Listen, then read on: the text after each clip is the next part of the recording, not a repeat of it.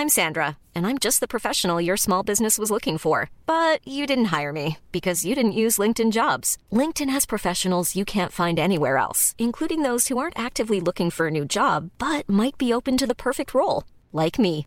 In a given month, over 70% of LinkedIn users don't visit other leading job sites. So if you're not looking on LinkedIn, you'll miss out on great candidates like Sandra. Start hiring professionals like a professional. Post your free job on linkedin.com/people today. Cet épisode de Nos Ciné vous est proposé en partenariat avec Séance Radio, la radio 100% cinéma, et c'est une production Binge Audio. Binge. Bonjour. C'est moi Orson Welles. J'aime pas trop les voleurs et les fils de pute. Salut, c'est Nos Ciné, votre rendez-vous avec le cinéma qui aujourd'hui exceptionnellement s'offre une présentation un peu plus haut perché que d'habitude. hein. Coucou Thomas, bon rétablissement. Et aujourd'hui, la configuration, elle aussi, est un peu spéciale puisque nous sommes en public. On peut entendre, je sais pas. Voilà, merci. Oh, c'est chouette, je sais ce qu'ils ressentent maintenant les gens. Euh, nous sommes en public donc au Club de l'Étoile où l'on s'apprête à voir ou revoir, ça dépend pour qui, sur grand écran, un film que l'on peut, je pense, hein, clairement qualifier de culte, euh, venu tout droit des années 80, j'ai nommé Evil Dead 2. C'est signé du grand et vénéré, enfin du moins au sein de nos ciné, ça c'est sûr, Sam Raimi, l'homme également derrière les premiers Spider-Man, mais aussi Darkman et Jusqu'en Enfer. On va en causer avec mon camarade Rafik Djoumi. Salut Rafik Salut Perrine. Allez, c'est nos ciné Extra Ball, spécial Evil Dead 2, et c'est parti. Monde de merde. Pourquoi il a dit ça? C'est ce que je veux savoir. Evil Dead 2, sorti en 1987, soit 6 ans après le premier opus. On y retrouve évidemment Bruce Campbell dans le rôle de Ash Williams et Sam Raimi derrière la caméra. Maison abandonnée, forêt flippante, possession, tronçonneuse ou encore main coupée. C'est un peu ça le programme, hein, Rafik? Alors oui, c'est un programme euh, effectivement qui dit comme ça a l'air d'être un, pur euh, horreur flic, ce que le film n'est pas tout à fait, et ce qui va d'ailleurs pas mal surprendre les, fans à l'époque de sa sortie, puisqu'ils s'attendent évidemment à une, suite qui soit dans la continuité du premier. Or celui-ci est manifestement plus intéressé par le délire cartoonesque, certes gore, mais néanmoins euh, plus proche des trois Stooges, on va dire, que de Massacre à la tronçonneuse. Euh, ça, c'est un désir que, que Rémi avait exprimé dès le tournage du, premier. Donc, on, resitue, le premier film était un film amateur qui avait été tourné au départ pour les drive-in avec un budget quasi inexistant, de l'ordre de, de quelques dizaines de milliers de dollars. qui n'était absolument pas de, euh, disposé à faire la carrière qu'il a, qu'il a pu avoir. Voilà. Tout à fait. Alors pas seulement parce que le film a été remarqué, mais aussi parce qu'il est arrivé à une époque euh, charnière qui était l'émergence de la, de la vidéo. Et ça a été un énorme succès, euh, puisqu'à l'époque, les grands, les grands studios ne sortaient pas leurs films encore en, en VHS, et il y avait que les petits films qui sortaient en VHS. Et évidemment, au sein de ces petits films, Evil Dead s'est tout de suite fait un nom, euh, et ça l'a vraiment propulsé. Et, euh, et donc euh, dès, la, dès le tournage du, du premier, euh, Sam Raimi, qui est qui est pas forcément un, un apôtre du cinéma d'horreur, euh, qui est quelqu'un qui a plutôt grandi dans dans l'héritage, bon déjà de la comédie des Trois Stooges, comme je l'ai dit, mais aussi euh, des films fantastiques euh, à la Harryhausen et compagnie. Envisager d'emblée, euh, s'il faisait une suite à, à cette histoire-là, de faire une suite qui se passerait au Moyen Âge, dans lequel H serait renvoyé au Moyen Âge. Et ça, c'était vraiment le projet de- du 2 qui, va en définitive être celui du, du, du 3. Voilà. Parce que ce qui va se passer entre-temps, c'est que euh, Sam Raimi euh, euh, et Robert Tappert, euh, accompagnés de, de deux assistants qu'ils avaient sur le plateau qui, qui s'appelaient Joel et Ethan Cohen, euh, vont... Qui sont ces gens tu, tu vas, tu, tu en as forcément entendu parler. Ah, ouais, ouais. Euh, vont travailler sur une comédie burlesque qui s'appelle Crime Wave, Mort sur le grill, euh, dans laquelle ils vont mettre un petit peu tout, tout ce qu'ils ont de crédibilité euh, naissante à l'époque, euh, et, ils vont en faire une, une, une espèce de, de film assez indescriptible, mais un Tex Avery live en fait, à peu de choses près, Euh, une enquête policière, mais vraiment réima- réimaginée par Tex Avery. Ceux qui l'ont pas vu, je, je recommande vraiment ce film. Il est pas si facile à trouver néanmoins, Euh, et, et ça va être un énorme échec, même à leur petit niveau. hein. c'est un petit budget, ça n'a pas de vocation à faire grand, grand bruit, et même à, à ce petit niveau, c'est un bide. Voilà. Euh, voilà, ça fait partie de ces, de ces films que j'ai eu l'extrême honneur de voir dans les salles vides, mais pas parce que j'étais un, un invité spécial, c'est juste parce que les gens se déplaçaient pas. Euh, donc voilà, euh, Crime Wave les, euh, a, a bien entamé leur, le- le- leur réputation et, et- et leur, leur agent de l'époque, euh, qui s'appelle, je crois, Irvin Shapiro, euh, lui avait insisté pour qu'il se lance pas dans Crime Wave, mais qu'il fasse tout de suite une, une suite à Evil Dead 2. Donc il revient encore à la, à la charge. C'est lui qui va les mettre en contact avec Dino De Laurentiis, qui à l'époque est en train de produire toute une série de films d'horreur. Euh, et notamment, euh, il a, il a des, des droits de certains euh, Stephen King, dont euh, la nouvelle Thinner, je sais pas comment elle s'appelle en français. Toujours est-il que bon, De Laurentiis n'est pas, est pas contre l'idée que, que le- je crois que c'est la peau sur les os, un truc comme ça. Ah, si, c'est ça, ouais. propose à, à Sam Raimi donc l'adaptation de ce de ce Stephen King. Euh, et en même temps, il est en train de produire un film réalisé par Stephen King lui-même, qui est euh, l'exceptionnel Maximum Overdrive. Pour voilà, ceux qui rient sont ceux qui l'ont vu. Et, et King, euh, King avait été un des plus fervents euh, admirateurs euh, de, du premier Evil Dead. Il avait fait énormément pour la, la, la carrière du film, en fait, du la film, notoriété du film. Et, et donc, bah, forcément, ils vont ils vont se fréquenter un peu. Et quand King va apprendre que euh, De Laurentiis a pas l'air très pressé de, de, de, de se pencher sur ce projet de Evil Dead 2, il va, il va forcer un peu la, la main auprès de, de, de, de, de Laurentiis. Et finalement, De Laurentiis va voir les, les recettes que le film a fait en vidéo en Italie, et c'est ça qui va finir par le, le- le décider à, à leur donner un budget, alors qu'il est loin d'être exceptionnel. Je crois que dans mon souvenir, c'est 3,6 millions de dollars. Oui, mais c'est déjà bien mais mieux que, à peu évidemment. près, voilà, à peu près 40 000 fois celui du premier. Euh, mais avec, euh, avec ce budget-là, il n'est pas question de faire par contre le film que, euh, que Sam Raimi envisageait, c'est-à-dire le, le truc médiéval. Médiéval, ouais. Mm. Voilà, avec des armées de squelettes et tout ça. Euh, et comme euh, on peut, à l'époque, euh, le premier Evil Dead reste un, un phénomène, comme tu l'as dit, culte. Mais euh, très dans, c'est-à-dire dans- limité à un, un certain voilà, dans public. une voilà. niche, quoi. Il, est assez vite décidé que le 2 va représenter euh, l'histoire et les personnages. Donc il y a en fait au début du film une espèce de récapitulatif euh, hyper rapide de, de- de- des événements du, du, du premier pour tout de suite, euh, tout de suite enchaîner. Euh, donc voilà, après, bah, après ils vont se lancer dans un tournage qui est euh, comme souvent euh, sur ces films-là totalement chaotique, avec plein de gens qui ensuite voilà font des carrières, notamment le maquilleur Greg Nicotero qui va fonder plus tard le studio KNB, enfin ceux, ceux qui sont derrière. comment ça s'appelle la série avec les zombies là, euh, qui Walking marche bien, Dead. voilà, entre autres, voilà. Euh, Qu'est-ce qu'on a d'autre? Ben euh, voilà, Joël Oduka, son compositeur, est, est de retour. Bruce Campbell évidemment. euh, bref. Et, euh, et donc se- penché en fait, enfin, prendre une revanche euh, sur la destinée en finalement refaisant ce qu'il faisait dans Crime Wave, dans Mort sur le Grill, mais version horrifique. Donc le film ne f- on peut pas dire que le film est très structuré.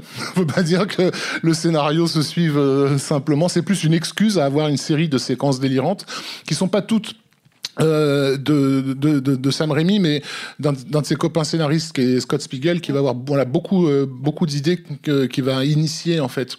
Mais et en plus des idées visuelles. Par exemple, le, coup de, de, la, la crise de rire généralisée avec tous les objets de la maison, ça, ça vient d'un délire de, de, de, de Spiegel. Scott Spiegel. Voilà. Alors que ce que Sam Raimi en fait, on a l'impression que c'est du pur Raimi en fait. Quoi. Ça, il, il s'est vraiment réapproprié le film par, par sa mise en scène, c'est sûr. Donc voilà. Euh, Qu'est-ce qu'on peut dire d'autre sur, euh, sur la fabrication? Bah, Après, je vous invite à aller euh, sur les bonus de DVD où c'est un peu mieux expliqué. Voilà, euh, comme je le disais tout à l'heure, donc le film va, va surprendre et ça va pas être le, le comment dire l'explosion de joie chez les chez les chez les fans d'horreur. Euh, Dans mon souvenir, à l'époque, il y a- y, quand même une, Oui, quoi la une- division. Il y a- y a, y, a, il y a ceux qui ont eu l'impression qu'on se foutait un peu de leur gueule parce qu'effectivement, il y avait considérant qu'on respectait même pas le, le premier le film. premier, en plus, d'accord. Euh, Bah, surtout s'il y a une espèce de petit récapitulatif euh, est, au voilà. début, on se dit, bah, vous aviez qu'à le voir, en fait. version hein. gaulerie en plus, quoi. Ouais, oui. Et euh, Gaulerie, carrément. Ouais. C'est comme ça qu'on disait en 87. Voilà. Et, euh, et ceux qui, tellement surpris par le. le ben, je, je faisais partie de ceux-là, se disent Mais c'est quoi ce. ce- ce- cet ovni quoi? Et en plus moi je trouve que j'avais adoré Mort sur le grill donc que Sam Raimi continue à aller dans cette direction n'était là que, pour euh, que pour m'enchanter mais en réalité euh, je pense que Evil Dead 2 va, va beaucoup plus faire pour la franchise Evil Dead que le premier euh, euh, parce que justement étant euh, extrêmement euh, humoristique et dégingandé il- va, permettre aussi de s'ouvrir à un public qui est pas forcément versé dans le dans, l'horreur pure et, et craspec. Euh, et ça, sur le sur le long terme, ça fera beaucoup pour euh, pour sa carrière en fait et pour installer la, franchise. Donc quand le 3 arrivera, il bénéficiera un peu de, de cela de cette, euh, en tout cas de cette, euh, ouais. fait qu'il soit aimé et plutôt cartoonesque plus que vraiment euh, horrifique et comme, ouais. comme tu disais au début. Euh, donc voilà. Alors bien sûr du côté de la critique, bon bah c'est comme d'habitude. Oui, hein, j'allais dire la critique, elle en dit quoi Parce que la critique, elle est toujours sympa. C'est de la merde, c'est évident. Je sais plus si c'est pour ce de la merde, c'est nul. Je sais plus si c'est pour ce film. Je vais pas dire de bêtises, mais j'ai souvenir. Je crois que c'était sur des villes des deux que Télérama avait sorti que ça ne s'adressait qu'à un public qui aime, qui aime se baigner dans la fange ou un truc comme ça, vraiment quelque chose, ce qu'ils avaient un peu l'habitude de, de dire voilà, a raison, c'est nous, voilà, on aime ça. Euh... C'est vrai que l'un n'empêche pas l'autre. Hein. On peut, on peut voilà, aimer le film et aimer se baigner dans la fange. Mais du côté des, du, côté, voilà, hein. du côté de, de, ceux qui connaissent vraiment le cinéma, c'est-à-dire les cinéastes eux-mêmes, l'accueil est beaucoup plus, euh, il y avait beaucoup plus de ferveur. Le premier avait été largement défendu, donc on l'a dit par Stephen King, mais aussi par un, un monsieur pas mal qui s'appelait Federico, Federico Fellini, qui faisait des films plutôt respectés à l'époque. Euh, T'as dû en entendre parler aussi, j'en suis sûr. Non, je, non, le cinéma, qui, tu sais, voilà, qui, qui, qui ne tarissait pas d'éloges sur l'inventivité de, de, ce jeune réalisateur. Et effectivement, en termes d'inventivité, il y a des choses qui, en, sur un plan de strict langage cinématographique, qui sont absolument stupéfiantes. C'est-à-dire qu'il y a un tel désir de... Il faut savoir que le burlesque, pour ceux qui n'ont pas vraiment étudié l'histoire du cinéma, c'est le genre qui a vraiment permis de constituer le langage cinématographique.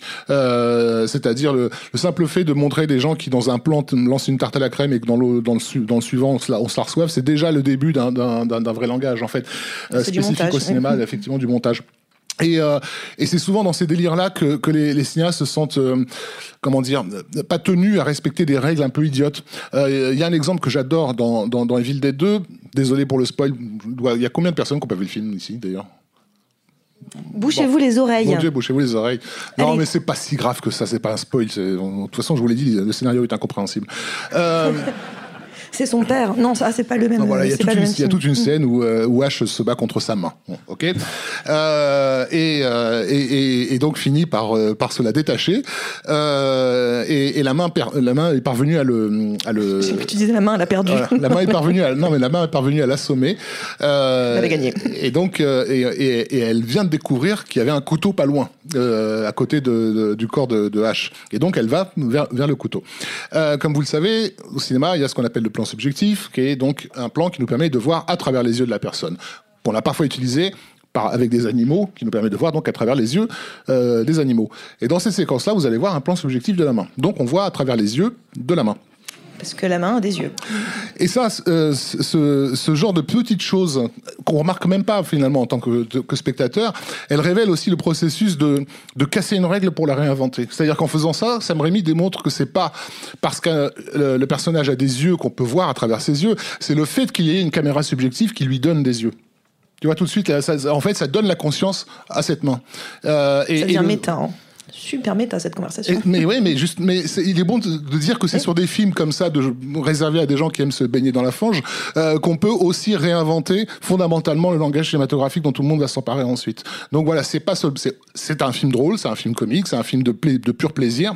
Euh, de grand guignol absolu, euh, c'est aussi un film de cinéaste euh, qui réinvente le, le, le, langage et le découpage avec une comment dire déchaîné au sens vraiment je n'ai aucune chaîne, rien ne me retient et je fais ce que je veux. Donc voilà.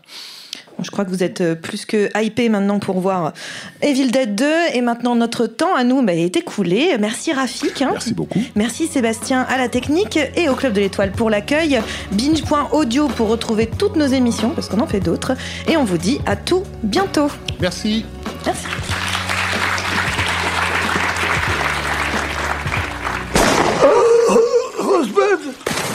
Binge. Et tout de suite un message de notre partenaire. J'adore mon boulot. Vous êtes la crème de l'aristocratie française. Vous avez compris ce que je vous ai dit? Oui, cancer du poumon, inopérable. Next épisode, c'est le nouveau rendez-vous 100% série de Séance Radio avec Charline Roux et son équipe. On ferait mieux de rebrousser de main, les gars. J'ai fait du mal. J'ai compromis des missions. Des policiers français, que les acheter, pas les tuer. Next épisode, le mardi à 19h sur Séance Radio, est disponible sur toutes les applications podcast.